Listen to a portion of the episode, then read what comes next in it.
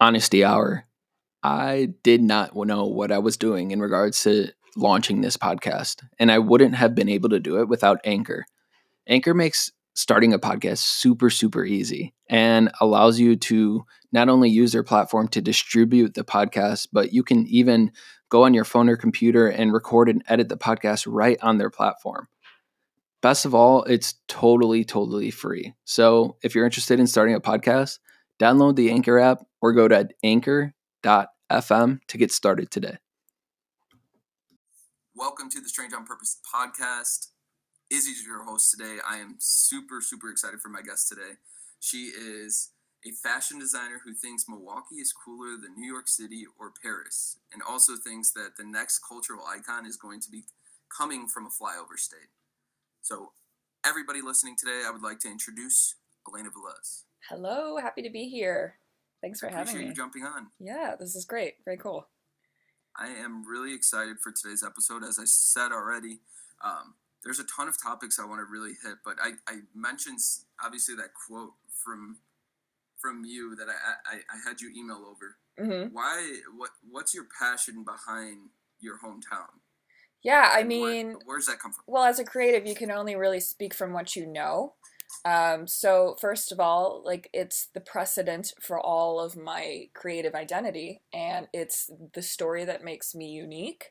Um, and I'm very blessed to have that. You know, there are a lot of people who are from these super culturally elite cities who don't necessarily have um, a specific regional historic craft to be able to speak on quite like we do in Milwaukee. So I think that that's awesome.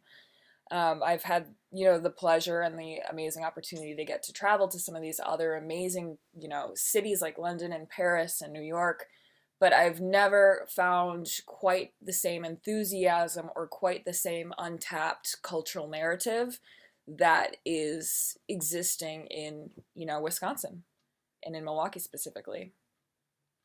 I love that, and anybody that lis- listens to the podcast knows that I am a huge advocate of the city. And um, originally being from Chicago, a lot of people, I, we were just talking. A lot of people ask me, they're like, "Hey, why why do you still live in Milwaukee? Like, if all the opportunities down here." And you you said something earlier. You, you said it's a it's a blank canvas up here. It's not. It's really ripe for the taking. Completely. It's something that can be.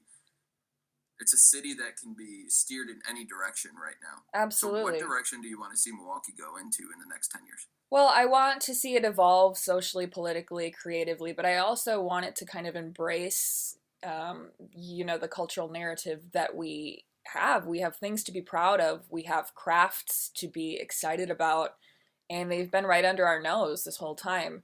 Um, and I, I think especially with the decentralization that's taking place in the fashion industry, especially with COVID, um, and kind of the onlineification it doesn't really matter where you are geographically. So you might as well be living a dope life in Milwaukee, Wisconsin, and like contributing to the larger cultural narrative while still being um, pertinent and authentic to your own um, perspective.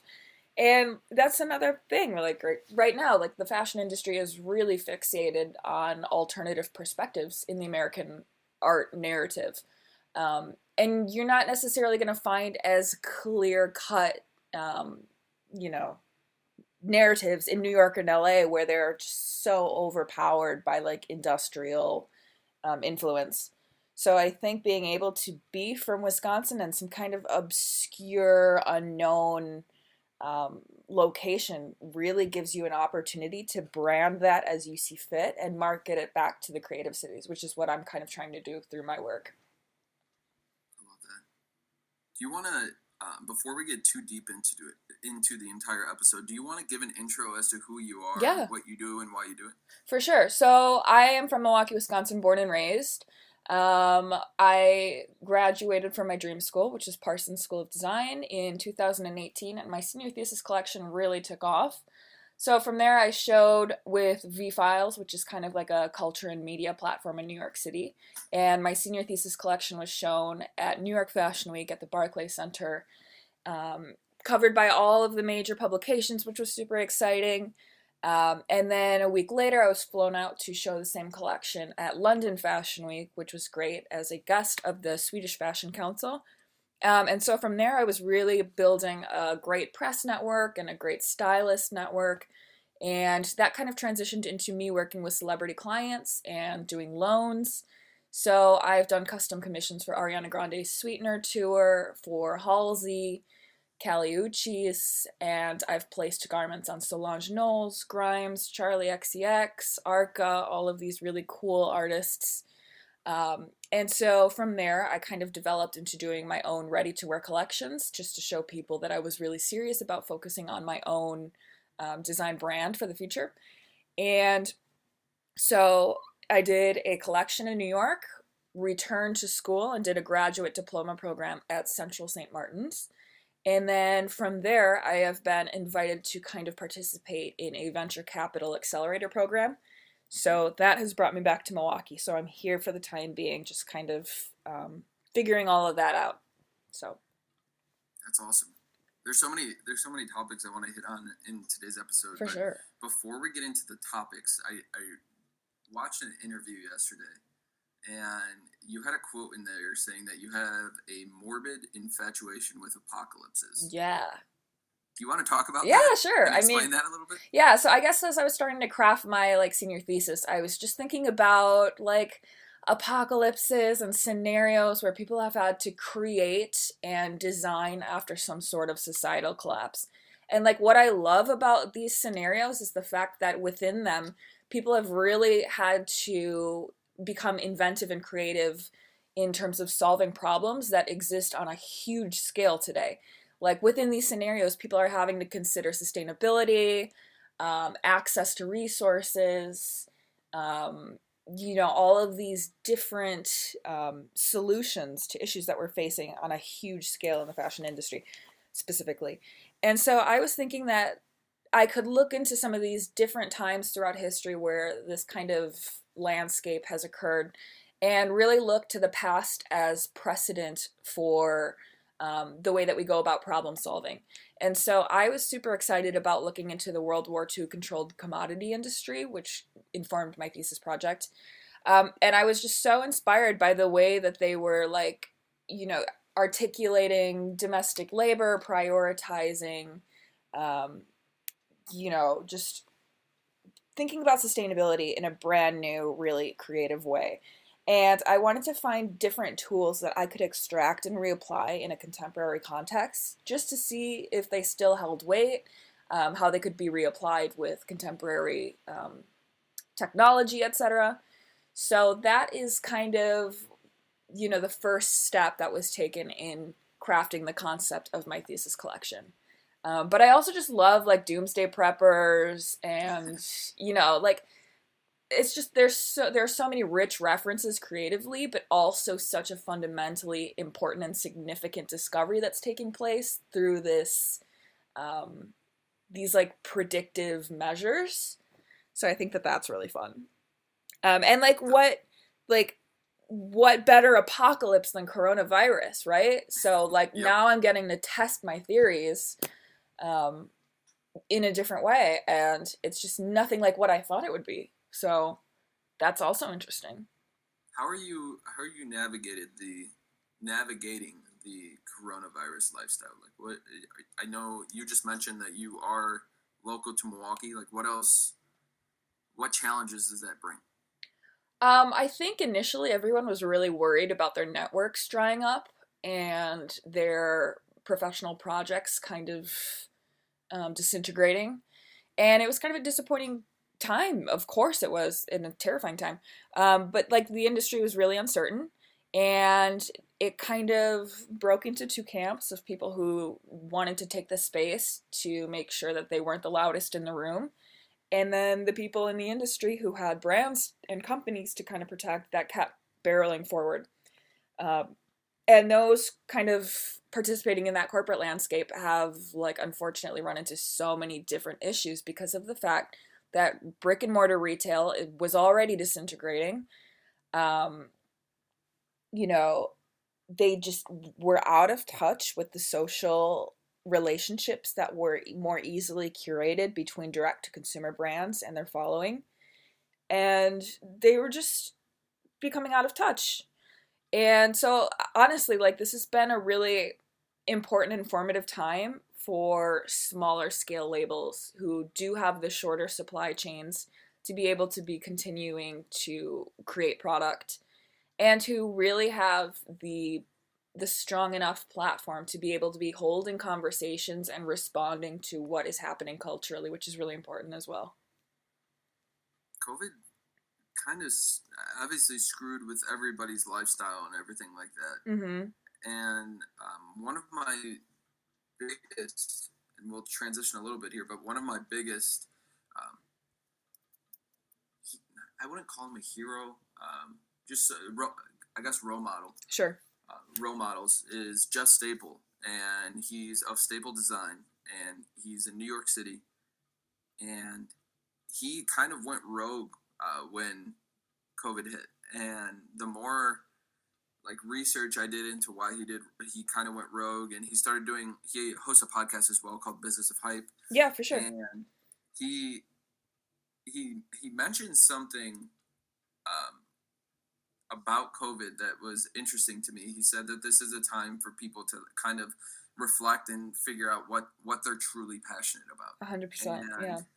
Um, Jeff has kind of aligned with you because he also went to the he also went to Parsons. Um, he wasn't strong enough, as strong as you because he ended up dropping out because Parsons was full of something that I want to talk about, which is rejection. Mm-hmm. And it's something that you talk a lot about in interviews and everything like that. Um, so, do you want to chat on your experience at Parsons? It's your dream school and everything like that, but like it's not a whole bunch of people. Like my college experience was a whole bunch of people saying "Good job, Izzy. Good job, Izzy. Good job, yeah. Izzy." And I yeah. read that that's not the case at Parsons. Right. Um, but it still is a little bit. Like I was always kind of underwhelmed and critiqued by how soft the instructors were. Um, the thing is, is that I had kind of two cultural experiences at Parsons. I went to Parsons Paris for two years, and then I did New York for two years. And in Paris, it was an energy that I really thrived on. The teachers would make you cry. Um, if your work wasn't good enough, you were going to hear all about it. And like, I kind of thrive against adversity, so I loved that energy. Um, but coming back to New York City, it was like a little bit more of a product. Like at the end of the day, like fashion school is um, it's a commercial business. Like they're trying to sell you a dream. So nobody really wants to infringe too much on like breaking that spirit um, because they're trying to sell you something. So, um, but I had a really great experience at Parsons. Like um, the resources were there if you were willing to look for them. Um, the instruction was uh, very network and industry facing um, in a weird way, like they were very hyper focused on um, social innovation and addressing contemporary cultural political issues. So if that's not really part of your creative process, you might have not such a great time at Parsons. Um, but it's it's one of those things where, to be honest, like Parsons is just such an image too. Um, that I'll be honest and say that like 75 to 80% of the alumni there are just you know, on vacation in New York City, like just there to geotag hashtag Parsons. Yeah. Um, and they pull up and they're stylish and they've got like all of the designer clothes, but they have nothing to say creatively. They're just there because they love the, you know, the narrative. Um, so it, to be honest, it really was not that hard to stand apart from all of that, especially as somebody who is so craft oriented. Um, and so I got a lot of focus and a lot of attention, and I was kind of curated to be best in class of my graduating year. Um, and so, yeah, I was my work was put forward and promoted in a different way. So I think that that kind of contributed to a lot of um, the traction and the momentum that I have now. That's dope. I think you you said you describe your style as an aggressively delicate aesthetic signature. For sure. And um, I was reading that you your mom is a ship captain mm-hmm. and you you take you take um, inspiration from just the the things around a ship. I'm guessing that wasn't well received when it first hit. Like, can you talk about just how how that re- was received? And maybe I'm wrong, but Yeah. how was that received for you and uh, at least from collaborators and everything like that? For sure.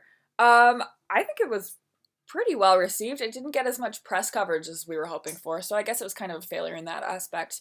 Um, but yeah, like so my mom was a ship captain and I was born and raised in Milwaukee, Wisconsin, and it was just kind of her and I. I was an only child and she was divorced. So I kind of grew up along um you know, inside very heavy metal industrial landscapes like engine rooms and shipyards. Um, and my mom was a very strong um, antithesis of the feminine beauty that I had prioritized in my youth. Um, I always wanted her to be pretty or to be glamorous or to try harder. Um, and so that collection was really a conversation between my younger self, who was fixated on beauty and delicate and kind of, um, you know, just traditional femininity as we know it to be, versus like what I have learned to appreciate as feminine beauty today, which is a little bit more industrious and dexterous and aggressive almost. So it was kind of a culmination of those two observations. Um, and so the collection was made from all of the artifacts that made up her tactile reality.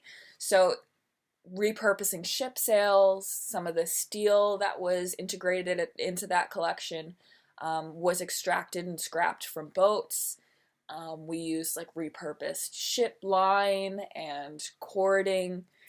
And it was great. I really enjoyed making it. It was important. The narrative felt urgent. And it was something that I had been sitting on for a really long time that I really wanted to express. So that collection's really important to me. That's awesome. I, I really, I, and just checking out the the collection from a photo, and anybody that's listening, I would encourage you to because it's, uh, it was really dope. Like everything that I saw was was really really cool, and it, it hits on something else that you talk a lot about, which is sustainability. Mm-hmm. So, so what does sustainability mean to you, and what does it look like to you? Yeah, I mean, sustainability, it can be so many different things. Like, the issue that I take with that word is that everybody applies it and uses it with their own definition in mind. Um, but sustainability to me is just being transparent, ethical, being observant of, you know, restriction. Um, it, it doesn't have to be crazy scientific or anything, but like the way that I appropriate sustainability is not necessarily to make sure that everything is like biodegradable within 10 years or you could throw you know that's not very interesting to me like for me what i love is to work with um, textiles that have kind of a past life or an artifact quality to them. Um, in my first collection i worked with a lot of repurposed military canvas. And what's amazing about repurposing and salvaging is that it kind of imbues the work with an energy of um, something that took place before or is relevant to the inspiration of what is what it is being reappropriated as. Um, so that's really exciting to me. Um, yeah, what was what was the second half of your question? Did did that answer it? No, that answered it. Okay, so, cool. expand on the military collection because I saw on TMJ that yeah TMJ that I was able to see the pieces. Um, but for anybody who don't know, who doesn't, who hasn't researched that or anything like that, do you want to expand on as to what that collection all entailed for you? For sure. Yeah, so that was the collection where I was working on the World War II controlled commodity industry. And so the collection um, was constructed technically adhering to some of those industrial restrictions that took place during the time. But it was visually informed by some of the imagery that I was kind of taking in from the war. Um, so, really, a conversation between um, construction and productivity and inventiveness, but also destruction and violence and you know how that relates to the body so another really amazing component to that collection which i um, have obviously appropriated into what i do was the um, Milwaukee metal and steel component. So I kept seeing Milwaukee come up in this research, and it was Milwaukee was known at the time of World War II as kind of the machine shop of the American Midwest in terms of the output that they were contributing in the steel and metal um, industry. So I knew that I wanted to come home and work with metal of some sort. So over Christmas break, I got to come back to Milwaukee and get into a metal shop, and we collaborated to create these amazing metal architectures that I then took back to New York City to appropriate using fashion. Um, and it was just such a cool opportunity to get to like revisit and recontextualize such an iconic regional craft of Milwaukee, Wisconsin, um, but also to get to really um, explore the artisanal practices that go along with it and to get to really implement like a community engagement aspect to the work. And so I think that all of those different points of value really turned it into a, a way bigger thing than just fashion. Um, and so, like, at the end of the day, I create fashion for people who are super excited about the story and who want to be um, told something about themselves that they didn't know before they interacted with this item. Um, or the person who just wants something pretty. So, the, at the end of the day, those are just two very important products or outcomes for me. Like the visual component but also the narrative. I want to hit on um, story because it seems like every collection and everything you do there has to be a story and people forget about that. Um, so how how do you start to build a story uh, for your mm-hmm. collections? And and i know it sounds like you do a ton of research but what all goes into that for you? Yeah, I mean, my process is very like academic and very linear. It's just what works for me. I used to be like an AP student, so like I craft a a fashion collection the same way that I would go about writing a um, research paper. So I kind of start with a thesis statement of what I want to explore that season. Um, maybe that's a word, maybe it's a feeling, or you know, whatever. And then I kind of go through and tease out the main paragraphs, the supporting details, and kind of branch into different parallels that also inform the central narrative but might take it in a unique direction. Um, and for me, like when I work with historic references, it's always important to be able to put a contemporary perspective on it and to have something tangible from the here and now. Otherwise, it's just like historic fashion. And like i'm not really a costume designer so i'm not interested in that. Um but yeah story is like it's the most essential thing. And i think it's probably my favorite part of creating fashion. And i say this a lot but i think the saddest part about fashion is that it's such a reductive process. Like you start with such an amazing like universe of references and stories and conversations. And then slowly you have to filter that down into visual references and then from there you kind of curate it onto a form and then all of a sudden it becomes a shirt. Um, and it's it's really reductive. It's sad that like this beautiful process has to become such a finite thing. Um, but i've found that it is the most exciting way for me to get to be creative and be visual and work in a medium that i love but also to get to tell people something exciting. I love that and it's very true. You hit on something uh, you said you were an AP student. Mm-hmm. You didn't really get into your upbringing in Milwaukee, yeah, everything like that. So, do you want to talk about your childhood, like how you got into fashion, like how your upbringing was in the city, stuff like that? Yeah, um, I mean, I did have this very alternative childhood with my mom, who worked this very non-traditional job. So that was something that was a huge influence on my life when I was younger. Um, but I have been like drawing and designing since I was like five or six years old, since before I realized that fashion was actually an industry that I could partake in as employment. So, um, yeah, I mean, I was just always kind of fixated with like the female form and then placing shapes on that form in different ways. I was always drawing like my dolls and like my Barbies, etc. And um, there weren't very many opportunities for me to try and learn how to create fashion in Milwaukee, but I was very lucky to have a mom who was excited about my passion. And so she would try and find me little mentors here and there, and I would get to work um, sometimes with like little shops and boutiques after hours. They would come and, you know, let me work in the back and kind of oversee what I was um, making. Um, and I got a lot of attention in Milwaukee, not necessarily for being exceptional or for being good, but for my youth, which I think kind of um, led me to have like a, a very sick psychological complex about success and youth, which I'm still trying to shake off. Um, but yeah, like I got a lot of attention in Milwaukee and it was a great place. Everyone was really excited to see um, youth and creativity. And I think that that was like kind of the initial spark that showed me that something was different here and that there was such a receptive, captive audience that really wanted to see more. Exactly. That's there's something to say about this this city and just like uh, capturing someone that's doing some, is something very well. Mm-hmm. And I think if you're open to it, I want to talk about that that success piece as as a youth. Yeah. Because it's something that, I mean, I'm not trying to compare you with a TikTok star right now. No, sure. But it's something that they're going to honestly hit. There's they're going to have to deal with at some point. Right.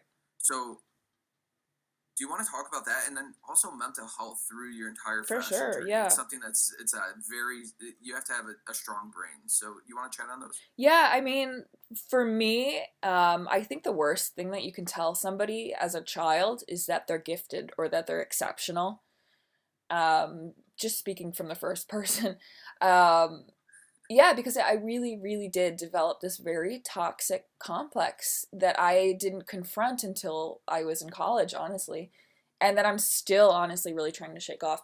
But you know, you you are told that you are going to be great. You're going to do all of these amazing things by the time you're 18. Oh my god, you're going to be on Project Runway. You're going to you're going to have your own fashion brand by 21 and like when you are being written about in such language, you hold yourself to metrics and to, um, you know, goalposts of success that other people have set for you that don't necessarily have an, any sort of information on the way that the industry works. So when I was starting to hit like 20, 21, 22, I was like, oh my God, like I haven't done any of the things that people told me that I was going to do to be successful at this point in my life. Um, I'm not where like I thought I was going to be at age 16 when they told me I was going to be a prodigy teen designer, right? And that really started to weigh on me. I was like, wow, like I'm really not as exceptional as I thought that I was going to be right now. And to learn how to strip away like the time based component of that and to to be able to remove yourself from like youth obsessed success culture it's really hard because there are no alternative narratives in culture today. Like i have i still feel like success won't taste as good unless i have my youth to go along with it. And that's just like it's just ridiculous. And i know it but like you can know something to be true and then feel differently about it. Um, but yeah, like fashion in specific is just one of those places where you have to be a teenager. Like, yeah. you, they're, the models are 15, the creative directors are like prodigy 20 year old, you know, and it's hard. It's really hard, but um, it's all about embracing new perspectives and, you know, maybe I don't know. I, I guess I'm still like deciding how I feel about that. Yeah. Um, I think mm-hmm. I think what helped you and what's helping you every day is like especially with embracing new ideas and new anything is the upbringing in Milwaukee, right? As, yeah. As segregated as the city is, if you actually drive around the city, you realize how diverse the city is Completely. and how many people of different races and different colors or anything like that. Ages, it's, it's there. Mm-hmm. It's it's truly I hate saying melting pot because they always teach you No, that it. America's melting pot. I hate it, but it's truly a melting pot. And like, um, I, I, I didn't see it for the longest time, so I went to Cardinal Stritch, um, just north of the city, and um, when I got here, I was like, oh, okay, this is just a, a white town. Like, I didn't move to the city just to be surrounded by the same people I was surrounded by in the suburbs of Chicago. Mm-hmm. Um, and I decided I had a car. I didn't know anybody up here. I was like, I'm just gonna start driving around. And that's when, like, literally, like a month into moving up here, I realized how segregated the city was because I drove across the, I think it's I ninety four. Drove across that, started driving on the onto the north side. I'm like, okay, well, there's no one there. There's a whole bunch of African American people here. That's Mhm. dope. Why don't I see them where I am? This is like ten minutes away. And Yeah. then I drove south, and I finally found Puerto Rican food. I was like, finally, gosh. But like, there's there's a whole bunch of Hispanics, so I I couldn't f- really figure that out. And um, obviously, once I started doing some more research, I realized how like honestly the segregation and how that all works with everything. But it goes to show you like where you come from really opens up your mind to um, new ideas and new thoughts and everything. Yeah. that. And like part of the reason that I am excited to be able to produce work or to share work in Milwaukee is because there is so much room for improvement socially and politically in that sense. So to be able to use my platform to be able to empower the people that I believe in regardless of race, gender, sexual orientation, etc. Um it's like that's kind of a cliche in New York, but like that's a real statement in Milwaukee, Wisconsin, you know. Um, so that is really that is so important and so special. So I mean, like I did a show in um, in fall of last year in Milwaukee, and it was su- I kept getting comments on how it was such a diverse show, and like I didn't think it was you know particularly devo- like you know it's just it's one of those things that people are like really still shocked that like you have so many different colors and different like genders participating and it's just crazy to me. So to get to, you know, bridge those kind of difficult conversations with people who are a little bit more conservative or a little bit less on the cultural edge through something so unintimidating as fashion is really potent actually. Yeah. Let's talk about fashion a little bit. What- mm-hmm. Like the direction of fashion obviously is going to be changing with COVID and you you mentioned the the brick and mortar versus direct to consumer. What do you think is in the future of fashion? Like everybody's like in the last obviously you know I'm into sneakers like in the last like let's say 3 4 even maybe 5 years you're starting to see more sneakers on the runway and everything Mhm. like that what's what's really in the the future in your eyes in fa- for fashion Um I don't know. I think it would depend on like the realistic version or the optimistic version. I can I can only Give me both. re- give me both Um, I think the realistic version is that, well, you know, I'm not necessarily a scientist on the way that the fashion industry operates, so I guess it's going to be a little bit of both optimistic and realistic.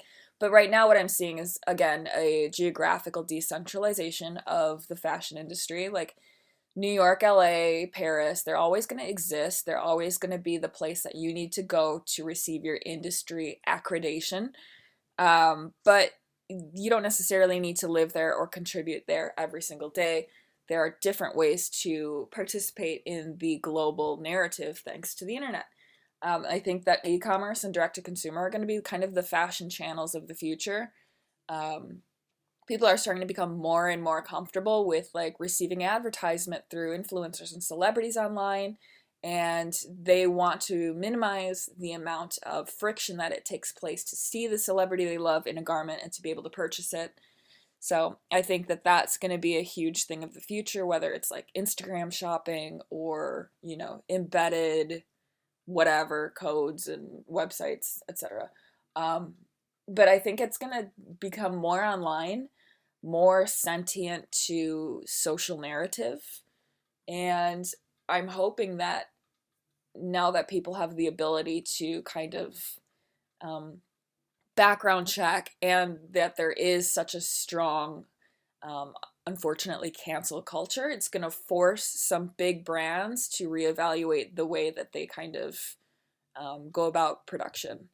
So I'm hopefully starting to see a little bit more of a holistic fashion industry that is um, more self aware than it was in the 90s, which is kind of what we're still trying to keep alive. Is, you know, that spirit of celebrity fashion designer, excess, um, you know, just ostentatious presentations and, you know, just overproduction. Like that can't exist anymore. So, and it's not cool yeah. anymore. Exactly. So, that said, is there what's in the future for you? What are, what are you seeing? Obviously, you're working on more collections here and everything like that, mm-hmm. but are you thinking about going straight to direct to consumer very soon? Um, what's in the future? Yeah, so I'm kind of in the process again with this venture capital accelerator of starting to figure out like what my growth structure is going to look like over the course of the next couple of years. Um, and trying to find different ways that I can integrate other things that I'm excited about within this fashion brand. So, I mean, there's always going to be the front of house ready to wear seasonal collection and the celebrity commissions, which I also really enjoy. But I'm finding that I'm really interested in locating ways to connect, um, you know, some of the local collaborators that I've been working with um, into kind of this network, this like, this ability to kind of serve as a pipeline between Milwaukee creatives and the New York runway, right? So I think that that like being able to lend my platform and my network and my social contacts to help empower creatives that I believe in and that also kind of fall within the curatorial um, brand universe that I'm trying to articulate is a cool opportunity. Like, I really enjoy doing that. So I think that there might be something there for us to develop and explore whether that turns into like a production agency of some sort or a hyper curated manufacturing network. Um, there's room for opportunity in terms of what that becomes as well. Interesting. I think that's that's super dope. Like we we talk about it all the time, and uh, even with our agency when we were really really growing, uh, most of the money, most of our revenue was coming from the New York, LA, Chicago's of the world, mm-hmm. uh, even Miami's.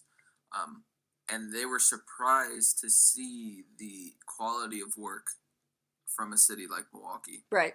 And you still use the hashtag Milwaukee Creative on yeah. your Instagram, and you say, like, I think we're gonna close out the episode by talking about Milwaukee again. You say that I don't feel an obligation to represent my city. I want to. So there's going to be people all over the nation listening to this episode, all over the world, really listening to this episode. Um, if you can give one piece of advice to someone listening to this episode trying to get into fashion, what mm-hmm. would that be? Um, stop looking over someone else's shoulder. Stop trying to be somebody that you aren't to fit into the industry and embrace where you come from, embrace your identity in the most authentic and the loudest way possible. And people will take notice. Um, I think the reason that I've been so successful in the industry is because of the fact that I don't I don't care to participate in it, and my product is not for you, New York. You know, it's like it's by us for us, and we don't care whether you're looking or not. And actually, in that has turned into a very like potent strategy because like New York loves to not be invited to the party, and you know when you aren't focused on the industry, you're focused on the craft and the story and the community behind it.